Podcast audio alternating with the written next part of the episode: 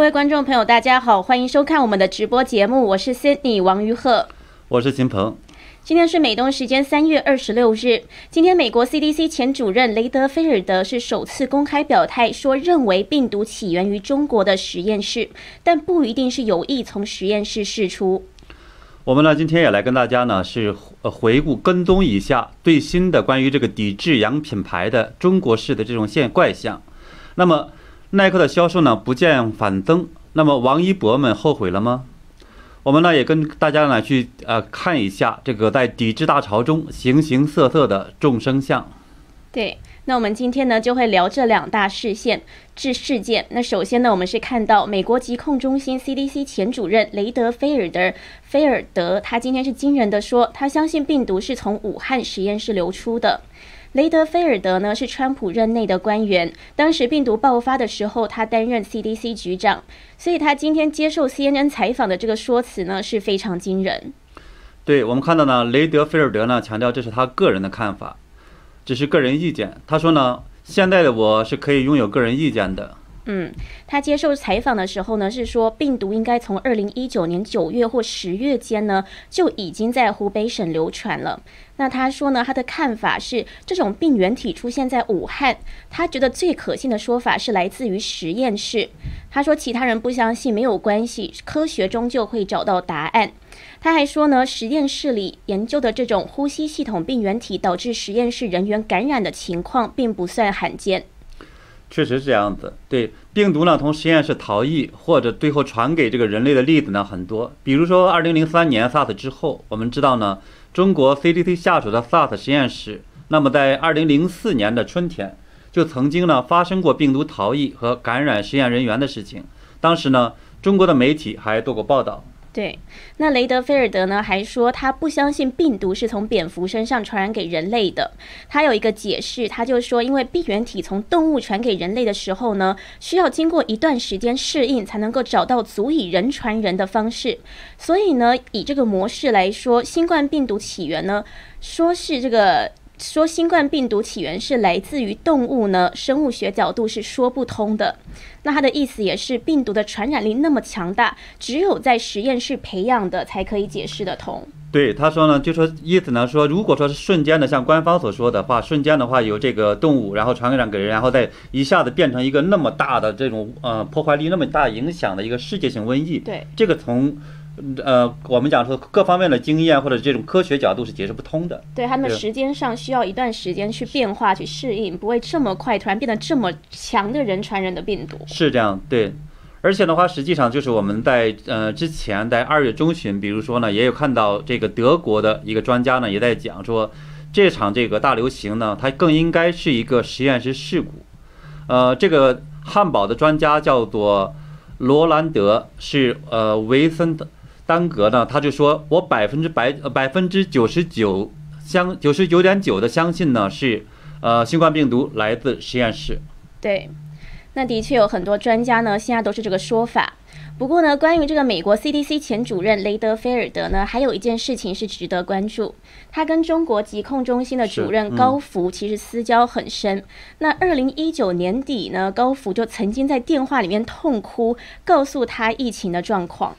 对，那么据媒体报道呢，当时是，呃，雷德菲尔德博士呢正在度假，他接到了这个高福的哭诉，两个人呢通话了很长时间。那么中共的媒体呢后来在报道的时候呢，说起这段经历，就开始呢变成说指责美国应对不利。他们的意思是说呢，高福你看都既然都告诉了雷德菲尔德呢病毒很严重，那么美国。为什么没有引起重视呢？嗯，他们听通话内容，当然我们是不得而知。不过，你觉得中共的这个说法有可能吗？呃，我觉得几乎是没有可能，因为呃，我们从各方面的这个信息来看的话呢，高福实际上也是在呃二零一九年的十二月三十号，他才通过网络上得到了这个消息，也就是他知道的非常晚，也非常奇怪，因为呃，他呢是说当时通过这个网络之后，然后他打电话给这个武汉的 CDC 的这个人。然后呢，那边呢就告诉他确认哦，说是有几例感染，实际上也并没有完全告诉他这些真相。嗯，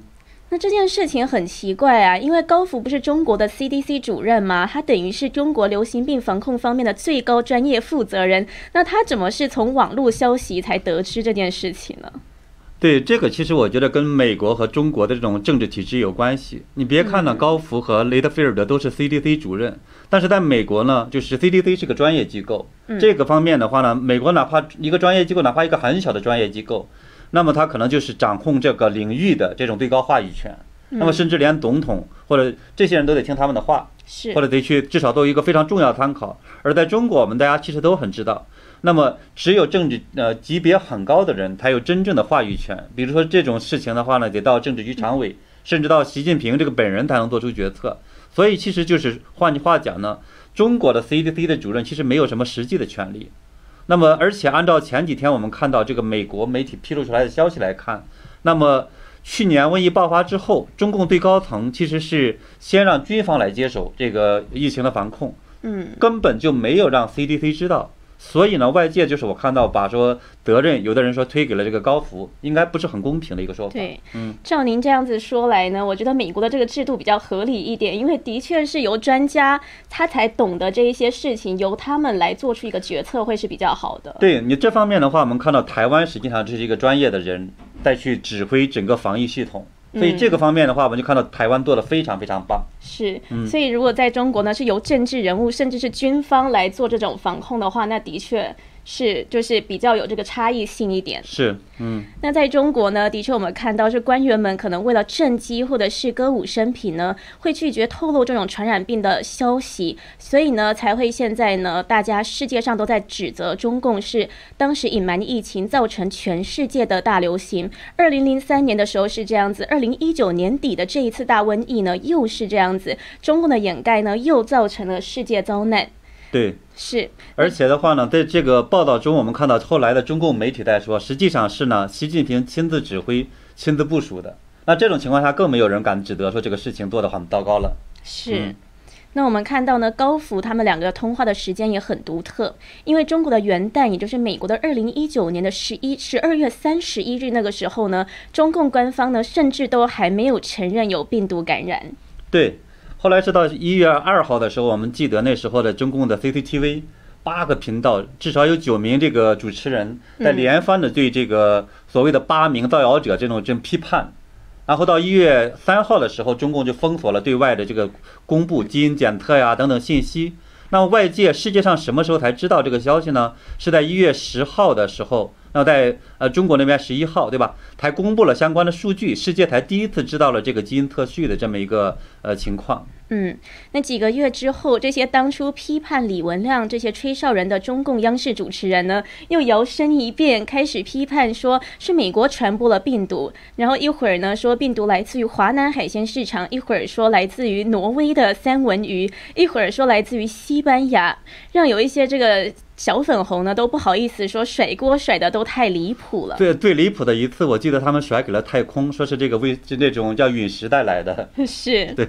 嗯。所以呢，也是这些人呢，他们就开始鼓吹中共的抗议胜利，开始批判要求真相的这种澳大利亚国家，还有批判美国国务卿蓬佩奥，说他是人类公敌。对，所以这些中共的媒体其实非常荒谬。不过呢，我觉得很遗憾，其实到今天的话，我们注意到呢，说很多中国人。不相信说中国的食品安全，不相信中国的疫苗安全，可是呢，他却依然相信中共的这个谎言，真的是挺可惜的。对。那我们看到今天呢，这个雷德菲尔德就是美国的 CDC 前主任，他爆出来的这件事情。那他是在接受采访的说呢，是因为他现在可以拥有个人意见了，所以呢，他才去再去讲说他自己个人的看法呢，觉得说病毒是从武汉实验室流出的。那他说他现在可以拥有个人意见才去讲，为什么他之前在任的时候不讲呢？对，其实我觉得这个可能跟呃川普时期的整个政治美国政治大环境是有关系的。我们知道呢，那时候的话，就在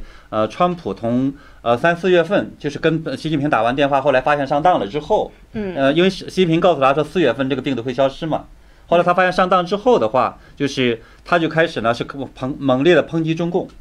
啊，包包括抨击这个就是 WHO 的话跟中共联合这种撒谎，嗯，这种情况下的话，我们注意到就是中美国的左派还有这个一些所谓的这叫媒体主流媒体。他们呢就呃批评这个川普呢，说是想把自己的责任甩锅，嗯，所以这种情况下的话，我们就注意到有些官员、有些专家可能就不太敢去在这个时候的话去呃替川普政府去说话，因为否很可能的话也被这个我们看到的这些呃专家也好，或就说这位左派也好，还是我们主流媒体的话进行抨击，所以也许是那么个大环境吧。是对，就是在在任的这一些官员呢，有时候受制于这些利益团体，或者是受制于政党，或者是受制于各种的，所以他们就比较所谓的难去左流媒体对吧？大家嗯对，就比较难去发表他们真正的声音。那我们还注意到呢，在用各种理由拦截国际调查这个国际调查独立组将近一年之后呢，中共今年年初呢是终于允许世卫调查团到访武汉。不过呢，之后调查团出来的调查是说，病毒极度不可能 （extremely unlikely） 从中国实验室泄露流出，较可能呢是从动物传染到人类身上。那他的这个调查结果呢，就跟雷德菲尔德还有很多专家说的是非常不一致的，所以是引发了世界学术界还有一些主要的国家政府都反对。对，我就注意到，这连这个世界卫生组织自己的一个专家，对吧？包他叫做、呃 Jamie Matthew，然后呢，这个也是非常世界上很很嗯知名的一个基因学专家，他就对这个呃调查组这个结论非常的这种反对。而他呢，一开始的时候就开始这个说认为这个新冠病毒来讲的话，它就极可能是来自于这种实验室泄露，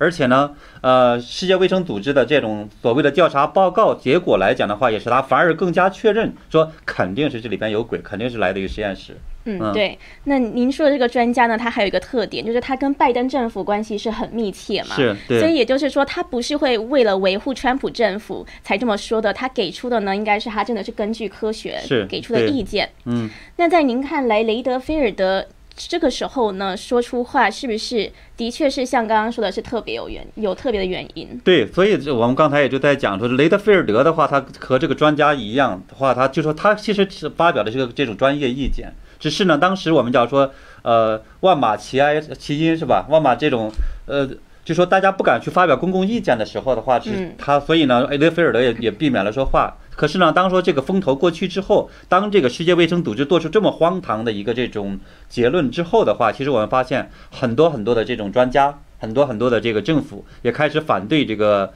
呃所谓的世卫调查组这么个意见。这实际上我们看到一个挺有意思的一个现象。嗯，对，那世卫调查组去了武汉之后呢，也有很多专家呢是批评说，这些调查团呢根本就没有看到一手数据，没有拿到原始数据，仅仅是根据中共提供的二手表格就得出结论呢，是非常荒谬。那其中一位呢，就是包括世界顶级公立研究型大学是新泽西州立罗格斯大学的一个化学生物学教授艾布莱特呢，他就说，世卫组织的调查呢就是个骗局，没有嗯可信度，成员至少呢在一个案例中制造虚假的信息。而且我们看到很有意思，就是拜登政府的话，其实也是公开是发表声明说，这个对调查的所谓的结果深表关切，并要求这个中共那边的话保持透明。说白一点呢，他们其实也是认为说这个调查结果不可信。对，嗯，那在专家还有各国政府的压力下呢，我们看到连世卫组织的总干事谭德赛呢，他都改了口风。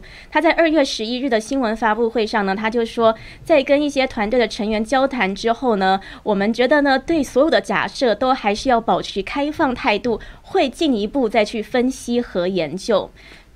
对，所以我们看到呢，联合国的网站上，联合国的网站上呢也贴出了这个谭德赛的声明，所以可嗯见呢，他自己也知道调查组的这个结论站不住脚。对，而且他当时呢在讲的话呢，这个报告呢会在这个呃一个周以后出来。结果的话，我们看到一个呃一个半月这个多了，现在的话 还没有出来，所以其实可以看出来呢，它内部的这样的一个压力呢，其实也不小。一方面吧，你说是呃为了这种维护呃世界卫生组织的面子，呃护就是维护呢说原来的这样的一个结论和这个中共的这样的一个利益，嗯，那么得出一个结论，还是说呢是公正的一个得出结论？它这里面我估计也在发生激烈的这种冲突和矛盾。嗯，对，那今天呢是有媒体报道说，他们有一个最终版的三百页调查报告呢，会在短期内发表，所以我们到时候呢就是也拭目以待。是对。那我们接下来呢，还想要跟观众朋友更新一下，在世界上三十多个国家谴责和制裁中共新疆人权迫害的这个大背景之下呢，中共党媒煽动中国民众抵制世界服装品牌 H&M 这件事情。那现在呢，看到这个战火呢，是烧到了更多的服装品牌上面，包括大家耳熟能详的有 Nike、耐克、Adidas、艾迪达斯、Zara、Gap、Fila、New Balance。无印良品、GUCCI、范思哲等等，这些都是大牌子。对。那么关于呢这件事件的这个来龙去脉呀，还有背后的新疆的故事呢，我和 Cindy 在昨前天的这一期节目中呢做过一些独家的一些分析和汇总，大家呢如果感兴趣也可以去看一下。嗯。当时呢，您是说中共官方不会像对待 H&M 那样全面抵制其他品牌。那现在确实呢是被你说中了。嗯，我们注意到呢，Nike 虽然也遭到了中共媒体的围殴，但是呢，在中国的互联网商城上面呢，Nike 耐克并没有像 H&M 那样子被下线。对，确实是，就它很跟这个 H&M 的这种待遇还是很不一样。当然，我们也看到了，耐克的话呢，它还是遭到了这个人气明星像王一博呀等等的话去终止合作。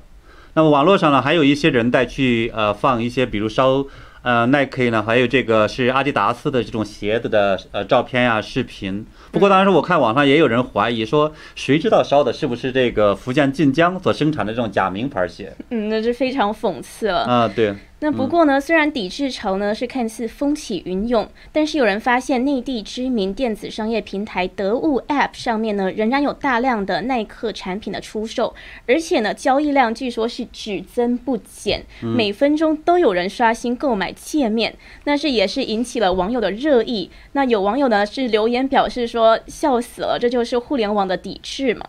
对中国式的抵制，我觉得是蛮有意思的。那么我们看到呢，《北京青年报》也报道说，是二十五号下午两点多，在呃北京某某购物中心的这艾迪达斯还有这个呃耐克店面里边呢，那么耐克呢告诉说是它的 Air Jordan，就是一个非常这种呃高端的一个这种气垫的那么一个这种这个就是耐克的鞋的一款这种运动鞋款呢，嗯，已经断卖断货了，也是而且呢，他说这个。呃，这个款呢实际上是个刚需的一个产品。那么阿迪达斯的店员呢也表示说他们没有什么这种受到影响，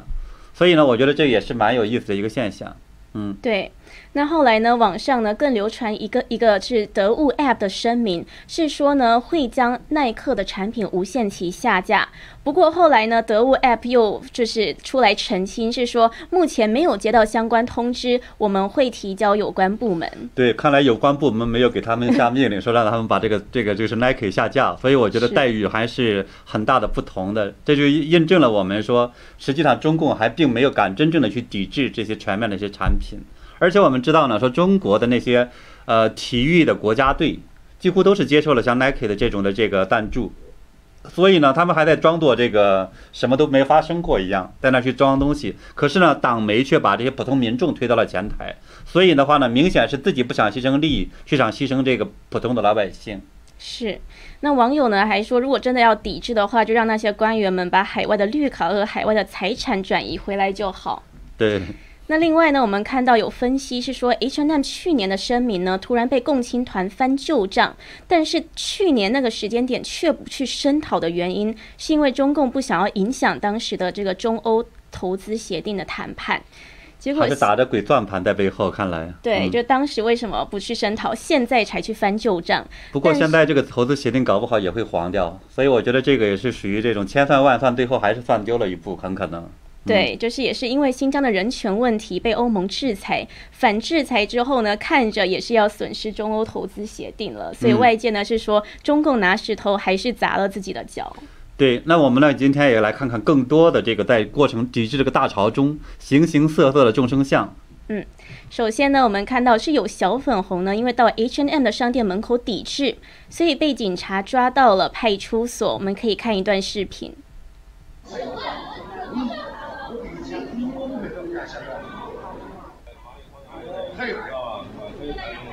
我希望，我希我希望能大家各忙各的事啊。不，大家来拍摄，来支持我。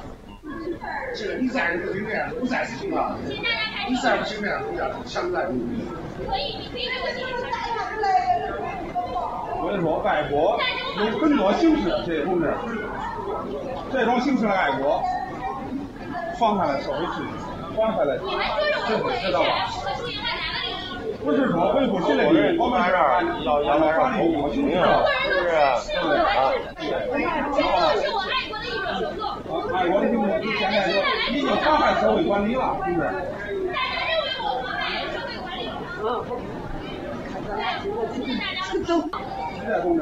希望你配合。听不见。嗯。哎哎哎！看看公安，我跟你说了啊，动作是相当粗暴。看看中央万达的公安啊！我觉得这个女士呢，也是相当配合中共发起的这一波抵制潮，结果竟然呢，还是被警察抓到了派出所。嗯，所以有网友呢就说，只要举牌的共产党都怕。那还有人说呢，今天允许你举牌抵制 hnm 明天你要是举牌抵制共产党，那还得了？对，所以的话呢，敢于说去冲出来的这些人的话，中共搞不好会同时顺便的去把这个名字登记下来，顺便的打击一把，这也是有可能的。嗯。那也看到呢，有个别的 H&M 的店，这个门店呢，还有耐克的门店呢，遭到打砸，还有一些人会聚集在耐克店的门口呢，是骂耐克。不过呢，也有网友是质问说，他们是否敢聚集在国家体育局门口，或者是就中国男篮、女篮、男足、女足、田径这些国家队穿耐克还不解约的行为呢去骂？哦，当然，我觉得他们应该是不敢去反官方的，他们只敢反企业。这跟那个。义和团跟着官方造反的话，最终还是可能被这个慈禧太后给收拾砍脑袋的。嗯，对。那我们看到，二零一二年的时候，中共鼓动反日的时候呢，西安城也是遭到了这种被煽动起来的洗劫。当时蔡阳呢，在西安反日大游行中呢，用 U 型锁砸日本车，把开日本车的同胞李建立是直接砸成了半身不遂。但是呢，当他被警察抓起来的时候呢，一直喃喃自语说：“我是爱国的，我打卖国贼是英雄行为，为什么要抓我？”对这个人后来被判刑了十年，成为共产党的这个牺牲品，而且呢，当时被砸的这个残废的那个车主李建立，实际上后来被披露，他就是倒在这个呃，就是我们叫公安局的门口，所以实际上要这么来讲的话，去中共呢是是把他们两个都牺牲掉了。嗯，所以中共呢也是从幕后这个黑手，事件过后摇身一变，又成了争议的捍卫者。对，这个就跟刚才我们看到的这种呃中央电视台那几个这个主持人一样，明明一开始是这种罪人，对吧？后来这个事件过后，居然一摇身一变，又成了这种正义捍卫者。对，所以看到呢，的确是这个网友们呢，就是不要被中共煽动的这个爱国行动呢所欺骗了，因为到时候呢自己也可能牺牲掉。是这样，对。那我们还看到呢，今天购物网站京东上面的耐克页面呢，在晚上九点将截止新款运动鞋的预约抢购呢，结果最终呢，居然吸引了三十四万多人预购，好多哈。对，所以中国网友得知后呢，就一直留言，就说这就是说的抵制吗？替昨天解约的艺人不值，还有无语了。对我。我不知道那些主动解约的这个明星们是不是知道后悔？当然了，也可能的话呢，那些因为下边来攻击他们的这些小粉红们太多了，他们受不了压力。不过呢，以后很可能这些没有多少这个大品牌再敢找这些人签约了，因为他们不懂得去维护企业的利益，也不敢真正的去你保留自己的这种价值观。是，的确就这样子被带风向，然后呢，就这样子屈服于这个权威了。是这样，对。嗯，那说到被抵制呢，后来又火爆的一个品牌呢，我想到还有一个典型的案例，就是加拿大著名的羽绒服品牌加拿大鹅。在二零一八年底的时候，华为公主孟晚舟被抓，殃及了加拿大的企业，所以加拿大鹅的股价当时是一度暴跌了百分之八点四。是，但是到了二零二零年十一月呢，媒体就报道说，加拿大鹅在华销售额暴涨了百分之三十，新开了四家门店。对这方面的话，其实我们看到还有几个很大牌的这个企业，对吧？也是这个被抵制之后，好多人反而更多的人知道了，哦，这个原来是这个是川普的那个妻子。梅拉尼亚所穿的这么个大牌子，所以回回头的话，这个牌子反而更火了。是，嗯，所以看到中共抵制什么什么就火。对，我觉得也蛮有意思的。包括当时的台湾凤梨。台湾凤梨，对。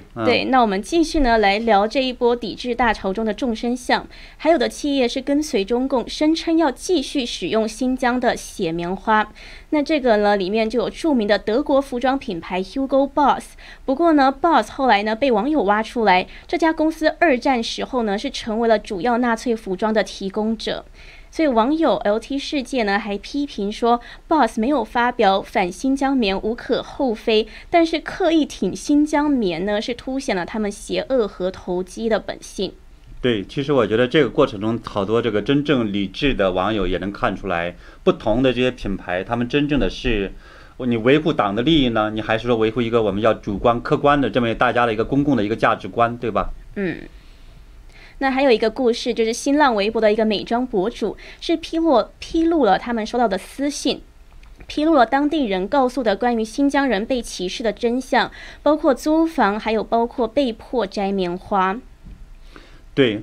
呃，我们呢也就看到了，在这个过程中，很多的这个呃网友呢也在积极的去探索这种真相，去了解这个事情的本源，对吧？也也有的呢在去传播这种正义。当然，我们今天在这个推特上，我也看到呢是。呃，新闻看点主持人李牧阳，他也发了表了一些关于新疆人被迫去摘棉花的一些报道，而且呢，他所展现的呢是像这些有些呃高校的大学生啊，或者是一些普其他学生啊，实际上这些人都是自由的人，但是呢，也同样的被这个官方所领着去必须去摘棉花，如果摘到不到位的话，还要像罚交罚款一样的交给学校，交给这个有关部门。所以的话呢，其实能够想象出来，一旦说在这种。呃，集体迫害的情况下，那些失去自由的人，他们会遇到什么？是，我觉得在海外的民众呢，也可以为这一些人发声，因为其实如果海外的这个声音大了，中共也是会感受到压力。是，的确是能够改变当地人的生活的。那还有一部分中国网络的人呢，在内地呢，他们也是呼吁说，应该要给新疆人平等待遇。所以看到呢，在这一次被党媒煽动的狂热情绪中呢，还是有一些人是头脑冷静，透露出来的良知呢，也让人钦佩。是这样，对我还看到呢，自由亚洲电台呢，刚刚发了一篇文章，说呢，呃，中国官媒呢，吹起了一场抵制洋货的风，他们呢，想逼令呢是外企妥协。他在问呢，说到底谁更受伤？嗯，他是说，如果外国抵制中国的棉花出口，可能会对中国每年造成上千亿美元的外汇损失，对新疆的棉花加工纺织品工人就业造成了间接损失，更是无法估量。所以受损失最大的呢，应该是本国企业和员工家庭。对，这个和我们昨天呢，呃，前天在那一期节目中说的一样。其实中共煽动的这场这个爱国主义情绪呢，实际上它不过就是为了转移呢现在的这个自由世界三十多个大国对他在新疆迫害人权的这种谴责的浪潮。但他这么做的时候，他根本就没有想到说中国老百姓的利益，他想的只是自己的这样的一个统治。我觉得真的很邪恶。是，所以中国老百姓呢也要清醒起来，要去看透这一切。当然呢，这个在中国是比较难的，不过呢，也是有少部分这样的人。对，多看我们的节目嘛，我觉得就可以了解更多的真相。是，希望可以这个知道真相人呢，能够把真相散播出去。嗯。那么接下来中共导演的这场荒谬的抵制潮会如何收场呢？让我们拭目以待。我们也会继续为观众朋友们关注、分享，并且做出我们的分析。啊，那好呢，请大家呢继续关注关注我们的频道新唐人电视台和秦鹏最近观察呢，我们下周见。祝大家周末愉快，我们下周再见。